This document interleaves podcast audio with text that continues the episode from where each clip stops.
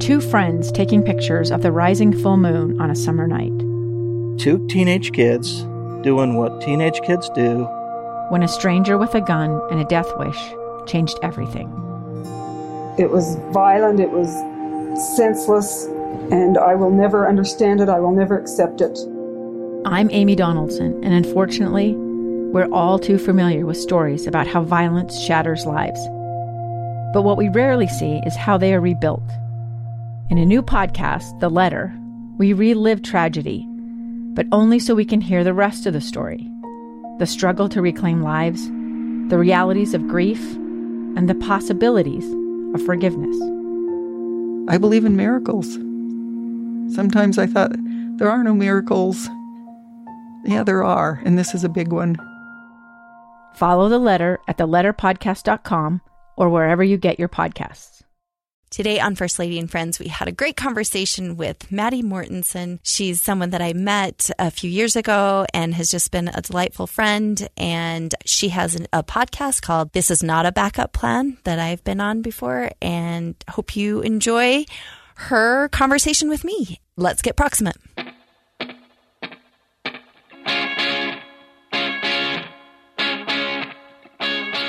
Welcome back to First Lady and Friends. We are so excited to have um, a good friend of mine that I met probably during our campaign. I think that was the first time we met, don't you think? Yeah, I think that must have been it.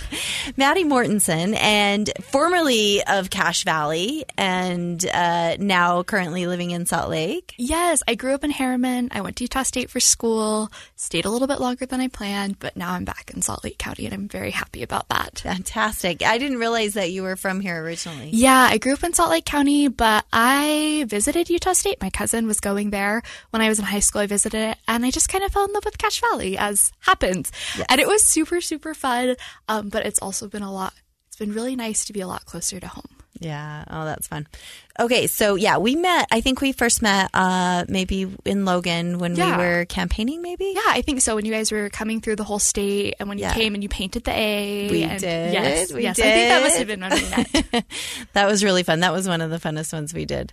And at the time, you were you had you were working for the for the Herald Journal. Okay. I was. I'm so I'm thinking the campaign started in 2019. Does that sound right for the 2020 election?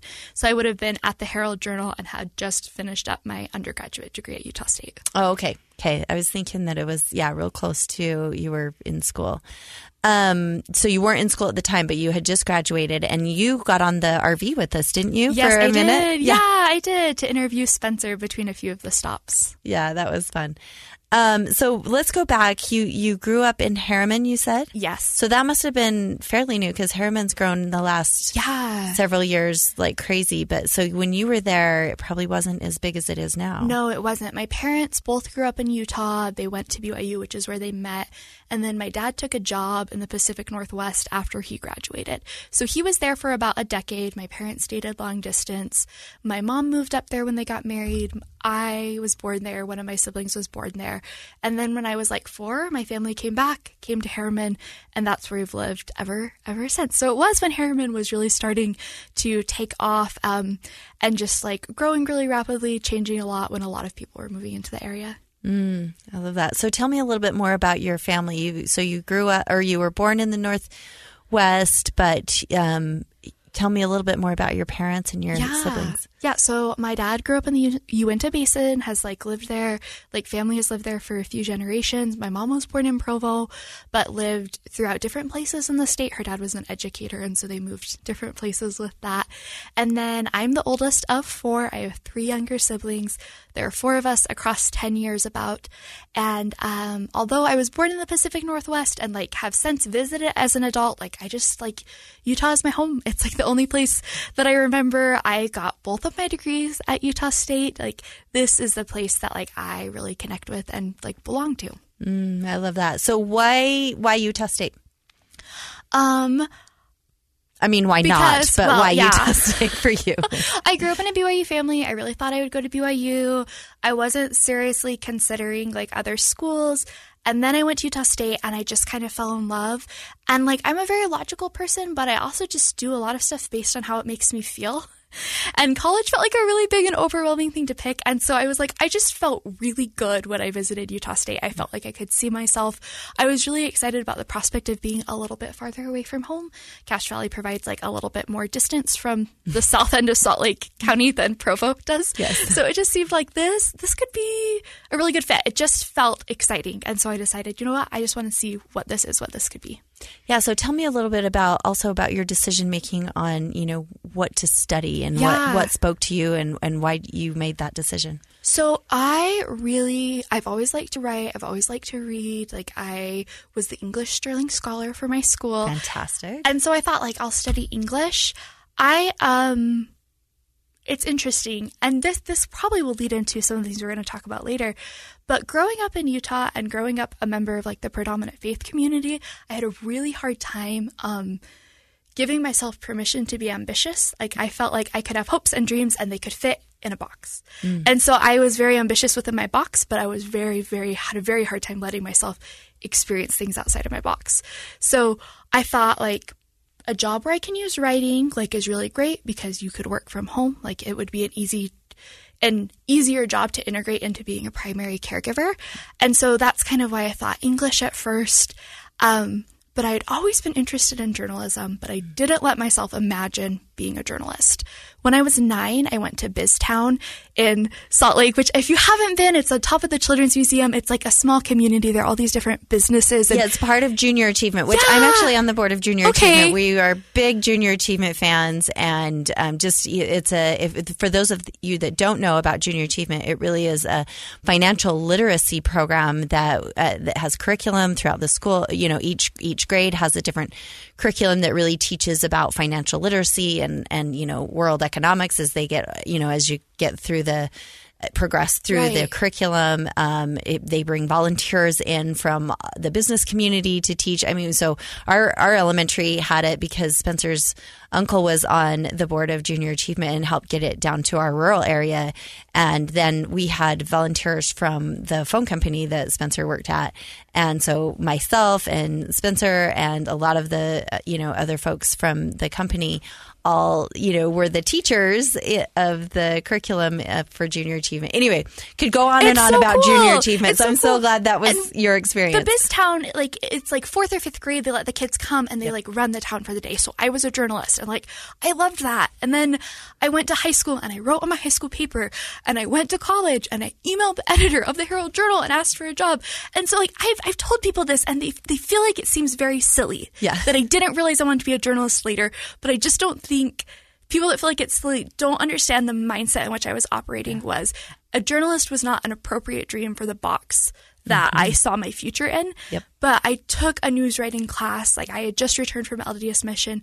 I took a news writing class and I had a professor say to me, he said, there will always be work in this field if you are good and you have the potential to be great wow and taking that class and like going to city council meetings and loving city council meetings and loving writing about them and having a professor tell me that, I realized I really don't want to be a technical writer. I really don't want this English degree. I want a journalism degree, and this could be something that I could do. It took a really long time for me to let myself feel that, mm. but it really was going into that class, having the practical application, and having a professor tell me, like, you could do this. wow uh, we talk a lot about um, especially on this podcast about that one caring adult in your life that um, and a lot of times for a lot of us it's a teacher It really is. It and so I love that you had that experience. Tell me a little bit more about that specific teacher and and maybe some attributes that that we should all emulate. this was so something that's really cool about the journalism program at Utah State is a lot of my professors did not have like their PhDs. Like some of them had master's degrees. Some of them I think had their bachelor's degrees. I don't know if they had master's degrees. There were faculty that were doing research that had that research experience, but there had been a department head that had fought tooth and nail to be allowed to hire professors of professional practice, I think at a higher rate than maybe was sometimes allowed. And so this was a professor that had written for the Salt Lake Tribune. This was a professor that had done like war reporting in the Middle East, like had done a lot of practical things and who really, really, um, held us to a very high standard and it was that high standard of like expectation that like I knew my coursework was so difficult and I knew I was meeting it also from someone that held me to a high standard because they wanted me to have the opportunity to be successful later on. Like that was always clear to me is meeting the standard is so that you can do this for real. And so having someone take my writing seriously and edit my writing and critique my writing in a way that was encouraging me to be better so that I would be competitive really, um, really helped me want to rise to meet that standard. And then this was someone that I still talk to and at different points in my career. Like I've switched away from journalism. And like the night that I made that decision that was really hard, I had dropped by his house to like drop off something else. And we talked about it. And he was so compassionate and so understanding and supportive of like, I understand why you've made this decision. Like you're doing a good job. Like you're doing the best thing you can for yourself mm. and has just been very helpful. That's amazing. I I always hope to be that kind of person so that you know you you be the one that can encourage somebody to choose their path that they're really good at and you see potential in people, which yeah. I think is beautiful. Um, so journalism right now is is a really tough industry. Um, talk a little bit about you know some of the. I mean, we're we're seeing some pretty interesting things in the in the field of journalism. Talk a little bit about maybe some changes that you've seen even in the last little while around you know journalism and the and the aspects that are maybe really tough in this environment? So, my experience is really focused on local news media. I interned at a few different papers and I worked at a newspaper for a year after I graduated and then was a news director at a public radio station for a little bit over a year after that. And so, I think what was so like hard and unsettling, and which is why I, I don't work in journalism anymore, is because just watching the paper I was at like rapidly drop in circulation, like watching people like get laid off and knowing the reason more people weren't getting laid off at my station, at my um, paper, was because people were leaving so they could just let positions go dark. They mm weren't having to like actively lay everyone off. Um, and just seeing like how deeply under resourced it was was just like very hard. And it just put a lot of pressure on me that I decided that I did no longer yeah. wanted, wanted to carry. And so I think the hardest thing is just, um, as our communication and as we communicate shifts, I don't know that um, everyone is able to pivot as well as they would like to. And I also think we're in a period where maybe things are settling and we don't know exactly where they're going to fall. And I think for mm local news media, that can make it hard of what does this look like going forward because the model that we operated under um, previously is no longer viable. Mm-hmm. But um, how are the pieces falling and what are we going to do moving forward? I think is the million dollar question. yeah, no, and and that's it's it's interesting and and sad. I mean, even our our um, local newspaper in Sanpete County, which I love. I know they're struggling. I know she they've been trying to sell it for a long time, um, but I thoroughly enjoy my newspaper. I still we still get the man or the it used to be called the Manti Messenger. It's the Sanpete Messenger that gets sent up here to me because and I read it every week and I love to see what's going on at the county commission meeting, what's happening, you know, at the school districts, um, all the all the local news. It's really important to people, and I think the sad part is as that goes away, it, I mean, we used to, and I've said this before, my husband said this a lot, you know, in political science, you learn that, you know, or we did way back when, that all politics is local. Yeah. And now it's really not true anymore. All politics is national and it's really sad. It really is. Something that I always wish had happened is there's a race that's being run about who can be the fastest, the quickest. And I just think that race doesn't make sense anymore. Mm-hmm. Like there are the organizations that are well resourced. They'll be the fastest. They'll be the quickest. I would love to see their ways for these local pieces, to, for these local outlets to really, um, have the ability to be more unique, mm-hmm. um, maybe like more long form pieces, maybe things that are more related to like the flavor of an area that like explain like the growth challenges there. I would I want there to be space for local communities to have media that maybe isn't the fastest, maybe isn't thorough, maybe doesn't cover everything. People have choices; they can get their other other places, but maybe can really excel at that local content. Yeah, I would love to see that too, and and I don't know how we get there. I think you're right. There's there's some really tough.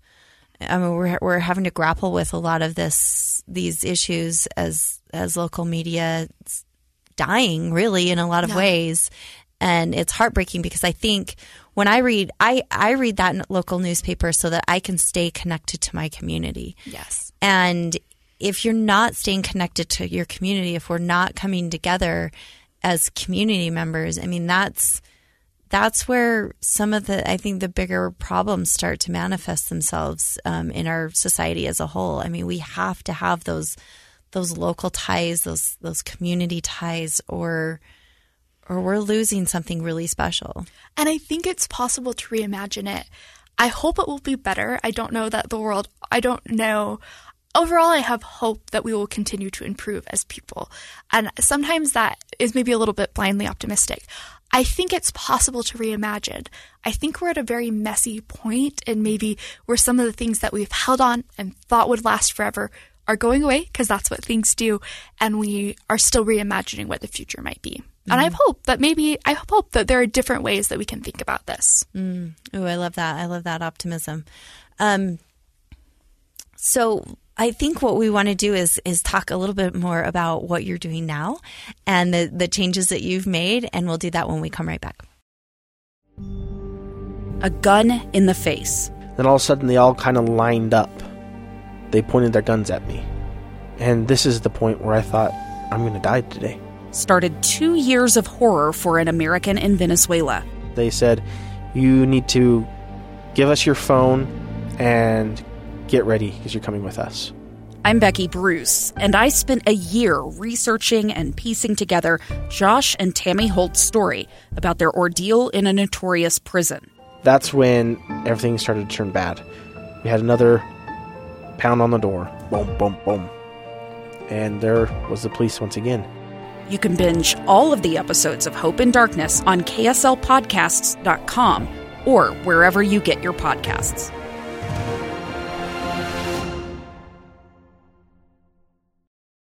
We are back here with Maddie Mortensen on First Lady and Friends. We're excited to have you here, and you just have such a wealth of, of knowledge and information and a life experience around um, journalism, but just um, basically life um, in Utah. And you've been talking about some of those things recently. You uh, have a podcast and I've been on your podcast. Yes.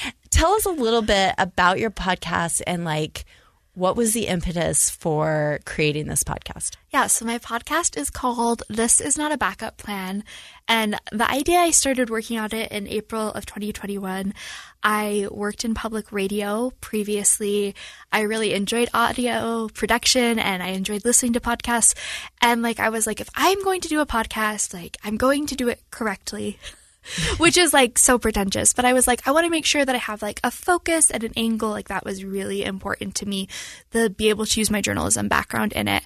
And in April of 2020, kind of just different ideas and feelings I had came together into making this happen. And so the premise of this podcast, um, and the reason it has its name is like I talked about earlier, like I had dreams and ambitions, but like I put them in the box of which like the religious culture I was brought up in like said was appropriate. And so for me, like in my community and like there was always just a focus on you're going to grow up and like ideally you're going to be a parent. Like you're going to be a mom you'll stay home and have kids you'll raise those kids. That is the best and most important thing you could do. Like that's what god wants you to do. This is the best thing you can do. And i follow rules. So if people tell me this is the best thing i can do this is what god wants me to do like this is the best ideal circumstance like i'm going to work towards that.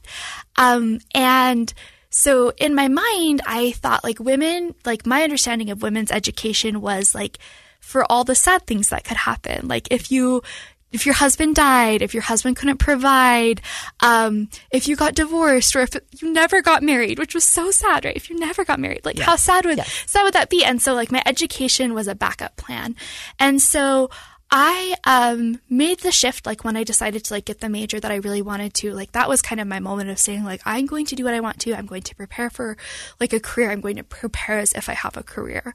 And so in 2018, I was getting close to graduating, and I remember like standing in my kitchen and doing dishes one day, and I was already working full time at a newspaper. I had like a summer trip planned to go to Vietnam, and um, a summer trip planned to go to Vietnam and to do like a journalism storytelling project with like one of my professors. It was one of like the last things I was going to do. Um, I like, I like had a consistent paycheck and like it was nothing because it was a journalism job, but like I could take care of things. And I had this thought come to me and it was, I'm starting the backup plan of my life. Mm-hmm. Like, this is officially where the script that I was given, like, where I'm stopping to follow that script. Mm-hmm. Like, I graduated high school, I went on a mission, I went to college, and then the next script was to be a wife and a mother. And, like, that was not in the cards for me. And I was so sad because I had a really good life. I was doing really happy things, happy and excited things. And this had always been presented in a way that I internalized it as very sad. And I just thought, what if I had not picked a degree that I wanted? What if I had picked a field I didn't want to work in? What if I wasn't prepared for a job I wanted because I was planning on these other things? Mm-hmm. And so I feel like people talk about five year and 10 year plans, and I'm like, I'm really just taking a step because I didn't imagine that this is where I'd be, but I'm really happy that this is where I am. And at this time, I was noticing a little bit more like talk on social media from single women, like with similar faith backgrounds, like reclaiming their lives. And I found that like very comforting, like that I could have this happy, fulfilling life, that I could work professionally. And so in 2021, when I wanted to have the podcast, I thought, what if I had a podcast where I talked to people in similar situations as me of what they were doing? And what if I talked with other people about topics that I think would be helpful and empowering and encouraging for single women, especially single women who come from maybe a conservative background like I do? Um, about reclaiming their life and their dreams and giving themselves permission. You know, what if I had heard this when I was 18 or 19? Like, or even younger? Like, would that have changed my thoughts sooner? And then I just know other women who, for whatever reason, didn't or weren't able to give themselves that permission and now are in their late 20s or early 30s and are trying to reclaim that. And I thought, what if I could create a space where some of that was happening? Mm, that's that's incredible and really inspiring. And I, you know, I love to hear stories of people that are thinking outside the box, that are doing um, really innovative work and and thinking. Um, and so I, I'm wondering what are some of the stories that you've heard on your podcast that have that have really like touched you or, or, you know inspired you. I'm sure you've had some incredible people that have that have shared their stories with you. Yeah, I've gotten to talk to lots of really cool people. Um, when I did most recently, and this is like very fun. Um, through the internet, through TikTok, I found this British artist and she had just released this song that she had written about solo traveling because she had been at a point in her life where her friends were getting married and having families and like really like starting their families with their partners. And she felt like she was on the sidelines. And something she decided to do for herself was she took a solo trip to Southeast Asia and she just was like, you know, like I'm really going to celebrate the fact that my life looks different, that my life is not what my friends have and that I can do things that maybe wouldn't be compatible for my friend's life. And so she wrote a song about this experience. So we talked about her experience with that. And also, this was really cool. She's, um, for her day job, she's working with a organization in the UK that's helping churches redefine how they're serving communities because their thing is many churches are focused on serving families. And so in their communities, they're working on how churches can reframe the way they're serving people to better meet the needs of the fact mm-hmm. that more adults are single in our modern world. And so it was so much fun to like connect with someone from like an ocean away, a completely different background than me, and how she was reclaiming her life as a single woman. Mm, I love that.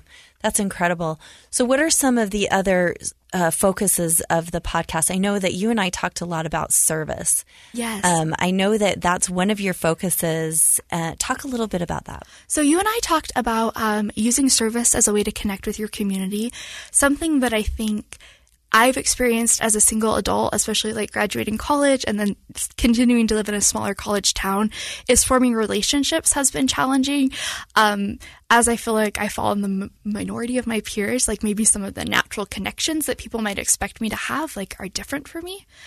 Um, I've just done episodes about home buying as well because I think that's something that we don't do a great job about talking to single adults, especially single girls. Like, I bought my first home in Logan because there were people in my life that were like, you could do this. But had there not been people saying you can do this, I wouldn't have considered that for myself because you buy a house when you have a husband and kids, yeah. you know? But feeling empowered to buy a house and like doing that was huge. Um, meal prep cooking for one, because so much of how we talk about cooking is how to feed a family. Mm-hmm. And so I talked with someone about who was saying like who talked about how she had relearned like cooking for an individual and gave tips. So I try to talk with single adults and like single women about their experiences, like their personal stories, because I love hearing that. And then also like just practical advice. I want to do an episode about a will. I want to do an episode about having a medical directory, a me- medical directive. Like, I'm in the process of doing that for myself. It gives me anxiety sometimes when I think about the fact that, like, because I'm single, if I needed someone to make medical decisions for me, like, it would be a huge hassle for my dad because I haven't put that in writing yet. So I'm trying to, mm. like, rectify that and have it be something that's like, hey, like, this is a thing to think about and like here's the resource and also in like here here's a story and maybe the story will connect to you maybe you'll see yourself in this story mm, That's really incredible and stuff that you, yeah, like most people don't think about. And I think it's really important ideas. my 19 year old brother was mocking me when he found out I didn't have a medical directive. And I'm like, where's your medical directive? and he got quiet really fast because it's not something he's thought about either. Yeah, yeah, that's that's so crazy. Um, I'm I'm wondering. I'm sitting here wondering uh, if you're you're making some incredible changes and you're opening people's eyes to new ideas. Talk maybe uh, just a little bit about what you wish people would know or what you wish they wouldn't say or I know that you know in in our culture there there are some insensitivities for sure. So maybe talk a little bit about that. I love that you're empowering people to speak about that. So talk I mean, I think we should just be blunt and like please I, I know you know, I have friends that have infertility and they're you know, and a sister and you know, family members that have infertility. And I just I have heard so many stories from them, just the really insensitive things that are said. Um, and so I know that there's got to be we can be better. And I think we, when we know better, we do better. So, what are some of the things that you wish people knew? I think the first thing is I wish people never talked to girls as if they might get through life without having to make money. Hmm. And I feel like that was presented to me in many ways as an ideal situation is that I would never need to make money. And that does a huge damage to girls. Um, it contributes to girls not studying what they actually want. It contributes to girls undervaluing their labor, undervaluing their time. Um, and that is hugely problematic when we talk about things like income disparities and Yes. opportunities for women. Um, so I think we should never speak to girls and about girls as if they will never need to make money. Um, I think that's hugely problematic. I think we should never speak about a woman's accomplishments and couch it in, well, she doesn't have kids. What else is she going to do with her time? That's something that I internalized. Like women mm-hmm. that were leaders in their communities, I would hear women, people around me, and women, and we know this about Utah that an awesome thing about Utah is we rank highest in sexism of women to other women. Like, Yes. It's just a really awesome problem. It's just Yes. not a great thing about our state. Um, and so I internalized that like women that were leading and making a difference in their communities, oh, well, she doesn't have kids. She needed to do something with her time. And I think that downplays the accomplishments. And I think also just recognizing that um, single adults are not adults light. I think sometimes people look at a single adult and it's like, well, you don't have all these responsibilities or like, you know, you're not prioritizing these things. And it's like, I am a fully like rounded functioning adult. Like I contribute to my community. It just looks really different because um, the way that I live my life is very different. That's those are those are great ideas and great thoughts. Um, I really appreciate that. Um, I want to just kind of talk about what's next for you and what's on the horizon, and and just some more uh, details about your life, and we'll do that when we come right back. We are just having a great conversation with Maddie Mortensen. Uh, her podcast is "This Is Not a Backup Plan." Um, I actually have enjoyed probably our, our off mic conversations as much as the on mic ones. Uh, most of them will get me in trouble, so that's why they're not recorded. But it's it's been really fun, Maddie. And um, I want to talk a little bit about what's next. Uh, you said you've just recently made a career change, a move. Um, you're you're you've moved out of Cache Valley. You're back here in in Salt Lake City, and um, just wondering um, wh- what's what's on the horizon for you. You're you're settling down into a new job, but you're thinking maybe more education, which we I always do that too. Every once in a while, I get a wild hair, and I think I'm gonna I'm gonna go back to school, and then I don't know, my reality sets in and it doesn't happen, but maybe someday. What about you? Um, I just finished my master's degree, and so I'm like on a really hard moratorium on education. Like, you need to stop. Good, good, good. You need to stop being a student. You need to stop being a school, be like going to school. Like, school is expensive. I mean, I was lucky. I got it while I was working at Utah State, so it was really inexpensive. The most affordable degree you'll ever get. What was your master's degree in? Political science. Oh, perfect. Yeah, political science. And so I have that master's degree. So I think I can't remember if we talked about this on air or off air or if we talked about this at all. Everything is running together. But um so something that I had often felt was a disadvantage and was like a very overwhelming thing was because I didn't grow up like expecting that I would have a job. Like I didn't like have a dream job Mm-hmm. and I didn't feel like I was someone that like developed like this is what I want to be when I am 30. You know, that Yeah. kind of a Yep. thing. Yeah. And so sometimes I felt like, well, what am I doing? Like am I living my dream? Like are these my goals? Like I don't know. But I have honestly figured out, especially as someone that works in communications and that works in media is um I I value being happy. I value being creative. I value connecting with my community. And so I'm really content to let myself take the next step. I think about how much I love audio production. I think about how much fun I'm having with a podcast. And like when I was 16, 17, 10 years ago, that was not a thing people were doing. People were not having podcasts. And so I just am imagining that there are other communication type related things, creative things, ways that we're going to communicate with each other in the future that I will love and that I will mm-hmm. enjoy that I don't know what they are yet. And so for a lot of me, a lot for me is thinking like how can I do well? How can I learn about the things I care about? How can I develop the skills that I develop? And what can I like how does that contribute to my career in the future? And then like part of the reason that I'm like really telling myself like okay, like we're going to take a break from school is there's other parts of myself that I really love that you don't get to enjoy as much when you're a student. And so mm. I'm just thinking like what are other things I want to learn? Like what are other experiences I want to have? I'm in the middle of doing my pre-service to be a CASA, a court appointed special advocate, and I'm Thank like very you. excited. By the way, we do we do a lot of work in foster care, and we love our CASAs. So thank you for doing that. That's And that- amazing. and that's just something that like when you're writing a thesis feels like very daunting to like add on top of what you're doing. So I I'm like and I'm also just like getting in used to a new place. Like part of the reason I wanted to move to Salt Lake is I just felt like it was hard to make as many connections with people my age and in similar demographics. I had really rich friendships, but I just felt like I really wanted to have like single friends and friends that were in a similar stage of life. And so I'm hoping that now that I'm living in Salt Lake Valley, like I'll be able to like foster that part of my life as well. Mm, I love that. That's really cool. And and so much of what we need as humans is connection. Yeah. We need connection. It doesn't matter who we are, where we are in the world. Connection is huge, and that's why you and I have connected a lot over, you know, the idea of service, reconnecting each other through service.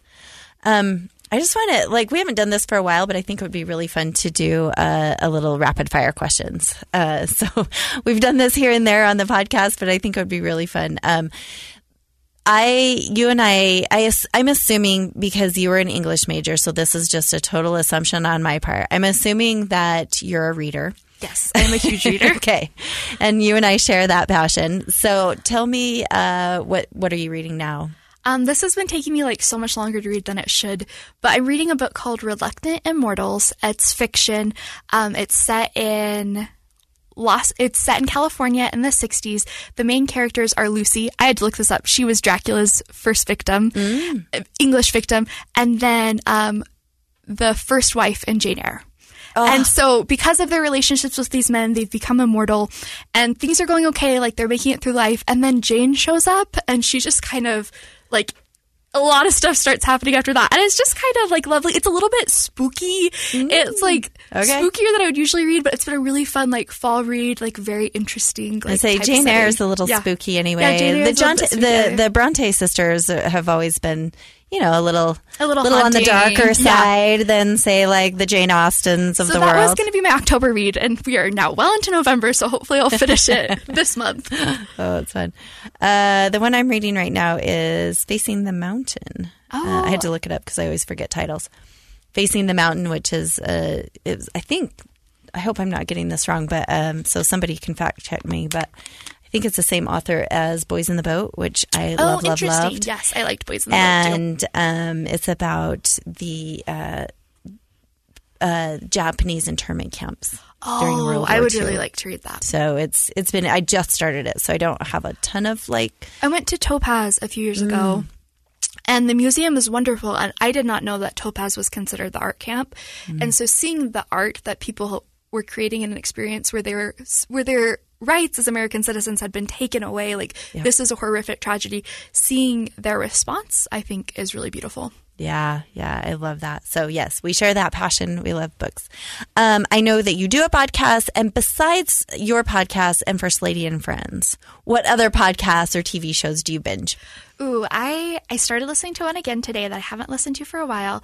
I loved my American Girl dolls so much. Like I feel like that's not surprising at all. like my historical fiction books. And there's a lovely one. They just changed their name to Dolls of Our Lives. They had a different name before. And it's two historians rereading all the American Girl books. And they bring on guests and they talk about context and they talk about like things the stories did well. They talk about things that could be more compassionate, more expansive about understanding different groups in history.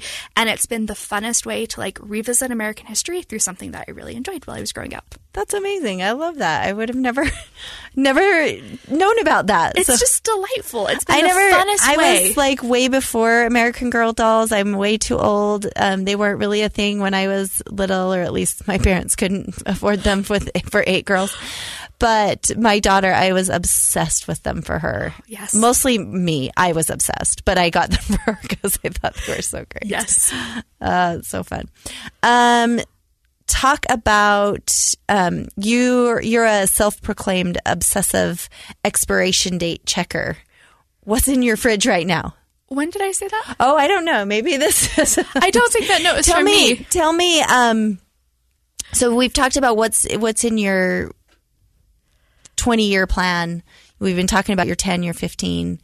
Um, what are you What are you thinking long term?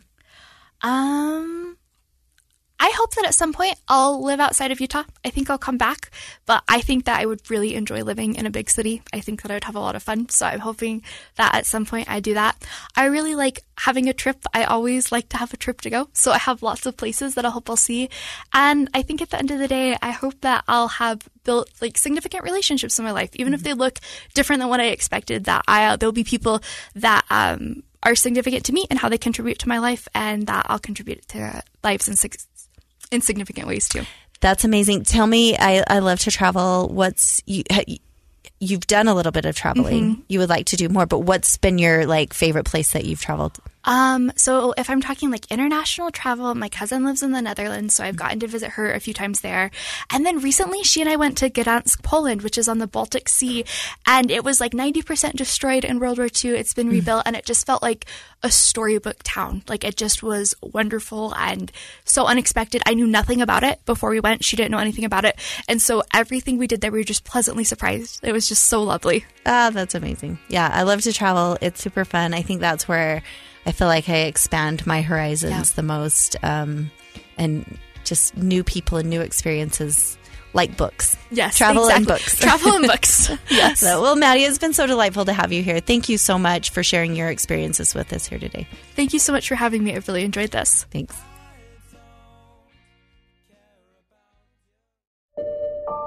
I'm Dave Cawley, investigative journalist and host of the podcast Cold.